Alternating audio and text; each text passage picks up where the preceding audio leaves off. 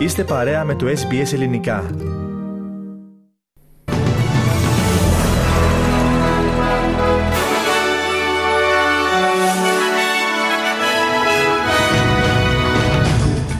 Ο ύπατος αρμοστής των Ηνωμένων Εθνών για τα ανθρώπινα δικαιώματα δήλωσε ότι η κατάσταση επιδεινώνεται ραγδαία στη Δυτική Όχθη. Έφηβος έχασε τη ζωή του από επίθεση καρχαρία σε ακτές της Νότιας Αυστραλίας. Η πρώην κυβερνήτης της Νότιας Καρολίνας αρνήθηκε να δηλώσει ότι η δουλεία ήταν μία από τις αιτίες του Αμερικανικού Εμφυλίου Πολέμου και... Βροχερή αναμένεται η παραμονή της πρωτοχρονιάς σε μεγάλα τμήματα της Ανατολικής Αυστραλίας.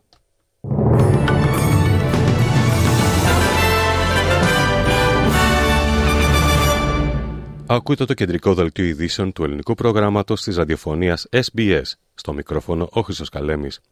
Ο επικεφαλής των Ηνωμένων Εθνών για τα ανθρώπινα δικαιώματα εστιάζει την προσοχή μας στη Δυτική Όχθη, όπου όπως αναφέρει η κατάσταση επιδεινώνεται ραγδαία. Αναφέρει αύξηση των επιθέσεων των επίκων και των περιπτώσεων βίας από τις Ισραηλινές δυνάμεις ασφαλείας κατά των Παλαιστινίων. Ο Volker Türk, ο ύπατος αρμοστής των Ηνωμένων Εθνών για τα ανθρώπινα δικαιώματα, απαρίθμησε τα θύματα. From seventh of October to twenty-seventh of December this year, three hundred Palestinians, including seventy-seven children, have been killed in the occupied West Bank. In the same period, Israeli security forces have arrested more than four thousand seven hundred Palestinians, including about forty journalists. At the same time, εκατοντάδες νεκροί διαδηλωτές βγήκαν χθες στους δρόμους της Ιερουσαλήμ για να ζητήσουν την απελευθέρωση των ομήρων που εξακολουθούν να κρατούνται αιχμάλωτοι στη Γάζα. Το συλλαλητήριο οργανώθηκε από την νεολαία του Κιμπούτς Κφαρ Αζά σε μία από τις περισσότερες από τις είκοσι πόλεις και χωριά που δέχτηκαν επίθεση από τη Χαμάς την πρώτη ημέρα της σύγκρουσης. Οι νεαροί διαδηλωτές σκόπευαν να πιέσουν την κυβέρνηση να απελευθερώσει περισσότερους από εκατό ομήρους που παρέμειναν αιχμάλωτοι. Ο Γιάρ Οφίρ είναι ένας δεκαοκτάχρονος διαδηλωτής.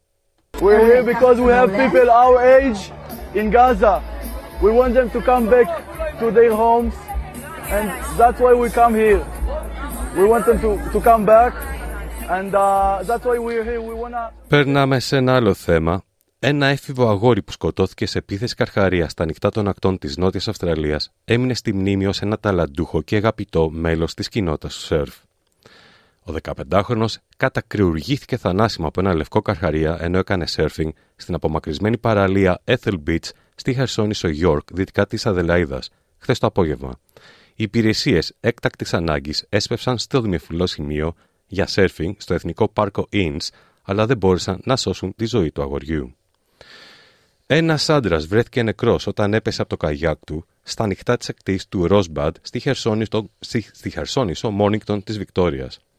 Τα συνεργεία έκτακτης ανάγκης ανταποκρίθηκαν σε κλίση ότι ένας άντρας με φουσκωτό καγιάκ αντιμετώπιζε πρόβλημα στην προβλήκτα Rosebud εχθές στις τρεις και μισή το μεσημέρι.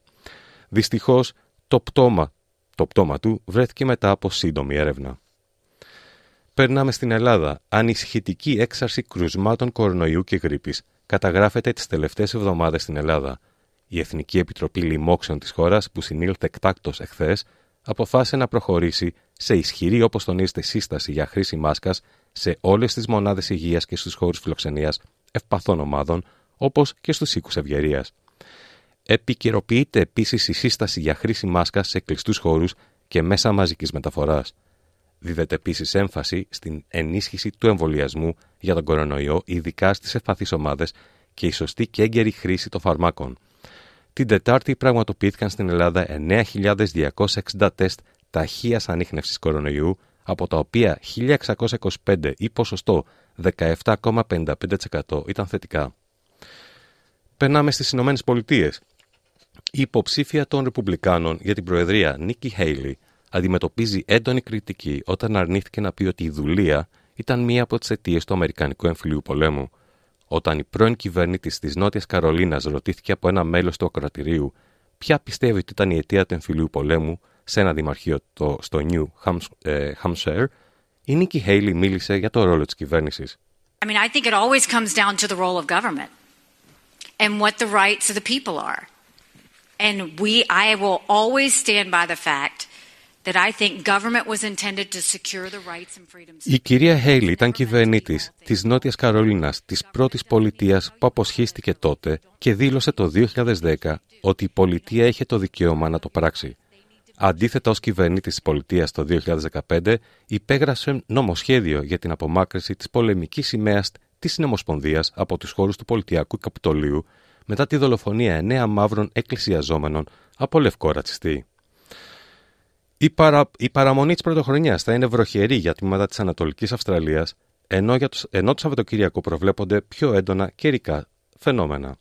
Η Μετεωρολογική Υπηρεσία αναφέρει ότι οι εκτακταμένες βροχές και πιθανόν καταιγίδες θα επιστρέψουν σήμερα Παρασκευή στη Νέα Νότια Ουαλία και στο Κουίνσλαντ. Η βορειοανατολική Νέα Νότια Ουαλία θα λάβει το μεγαλύτερο όγκο της βροχής, με μεμονωμένες και πιθανόν ισχυρές καταιγίδες μέχρι την παραμονή της πρωτοχρονιάς. Διάσπαρτες βροχές προβλέπονται για τις υπόλοιπες ακτές με πιθανότητα καταιγίδων. Το Queensland αναμένεται επίσης να πληγεί από βροχερό καιρό, με μεμονωμένες βροχές και καταιγίδες να προβλέπονται σε μεγάλο μέρος της πολιτείας εκτός από το νότιο-δυτικό τμήμα. Μια ανάλυση της εν αρ εμ έι για τις τιμές της βενζίνης του δύο χιλιάδες είκοσι τρία σε όλη την Αυστραλία αποκάλυψε ότι οι οδηγοί επιβαρύνονται με το κόστος των ασταθών παγκόσμιων τιμών του πετρελαίου, αλλά η ανακούφιση μπορεί να είναι ορατή. Το Brisbane ήταν η πιο ακριβή πόλη της χώρας για να βάλει κανείς καύσιμα στο ρεζερβουάρ, ενώ το Perth είχε τη φθηνότερη τιμή από όλες τις πρωτεύουσες των πολιτιών. Η αμόλυβδη ενενήντα ένα οκτανίων κόστιζε κατά μέσο όρο εκατόν ενενήντα τρία σεντ ανά λίτρο στο Brisbane, έναντι εκατόν ογδόντα τρία κόμμα εννέα σεντ στο Perth. Η Αδελαίδη, η οποία διαθέτει μία από τις ισχυρότερες συγκεντρώσεις ανεξάρτητων πρατηρίων στη χώρα, κατέγραψε τη δεύτερη φθηνότερη τιμή για το έτος στα εκατόν ογδόντα έξι σεντ ανά λίτρο. Περισσότεροι από σαράντα άνθρωποι έχασαν τη ζωή τους μετά την έκρηξη βιτιοφόρου που ανατράπηκε στη Λιβερία. Σύμφωνα με τις αρχές, από την έκρηξη τραυματίστηκαν επίσης τουλάχιστον ογδόντα τρεις άνθρωποι στην Τωτότα, μια πόλη στο κεντρικό τμήμα της δυτικοαφρικανικής χώρας. Δεκάδες άνθρωποι είχαν συγκεντρωθεί γύρω από το αναποδογυρισμένο βιτιοφόρο για να μαζέψουν βενζίνη από αυτό μετά τη συντριβή του.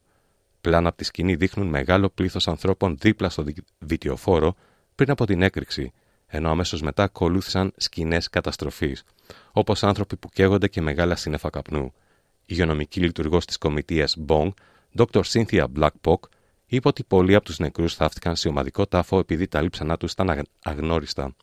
Οι υγειονομικές αρχές δήλωσαν ότι ο ακριβής απολογισμός των νεκρών είναι δύσκολος λόγω του πόσο άσχημα είχαν καεί τα σώματά τους και ότι ο αριθμός των τραυματιών μπορεί να αυξηθεί. Περνάμε σε ένα άλλο θέμα. Ο πρόεδρος της Βενεζουέλας, Νίκολας Μαδούρο, αντιδρά στην ανάπτυξη βρετανικού πολεμικού πλοίου στα ύδατα ανοιχτά των ακτών της Γουιάνας.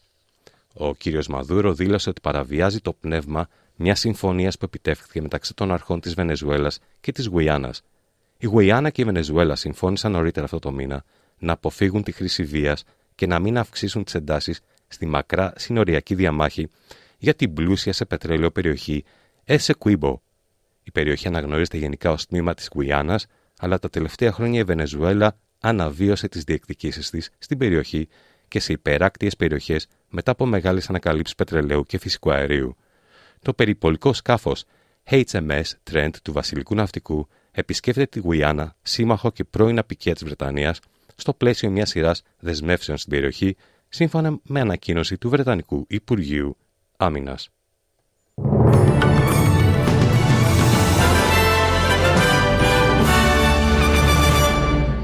Και περνάμε στις συναλλαγματικές ισοτιμίες. Ένα δολάριο Αυστραλίας ισούται με εξήντα ένα λεπτά του ευρώ και εξήντα οκτώ σεντς του αμερικανικού δολαρίου. Στα αθλητικά και συγκεκριμένα στη EuroLeague, ο Παναθηναϊκός συνέχισε το σερί του κερδίζοντας τον Ερυθρό Αστέρα ογδόντα δύο εξήντα πέντε.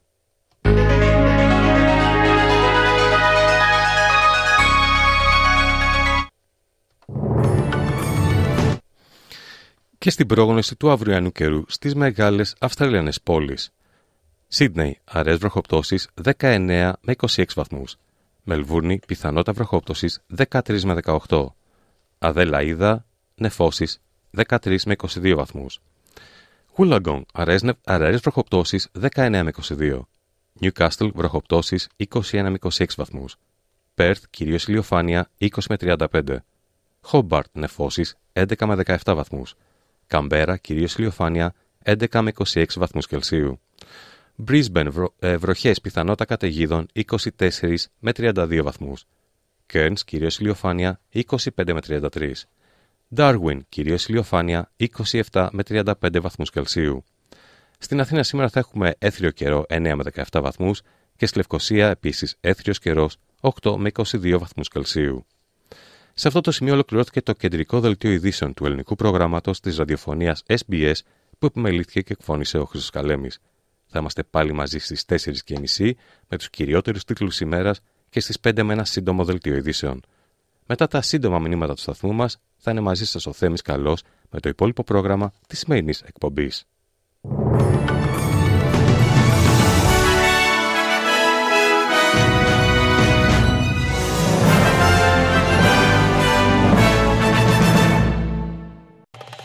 Κάντε like, μοιραστείτε, σχολιάστε, ακολουθήστε μας στο Facebook, στο Ες Μπι Ες Greek.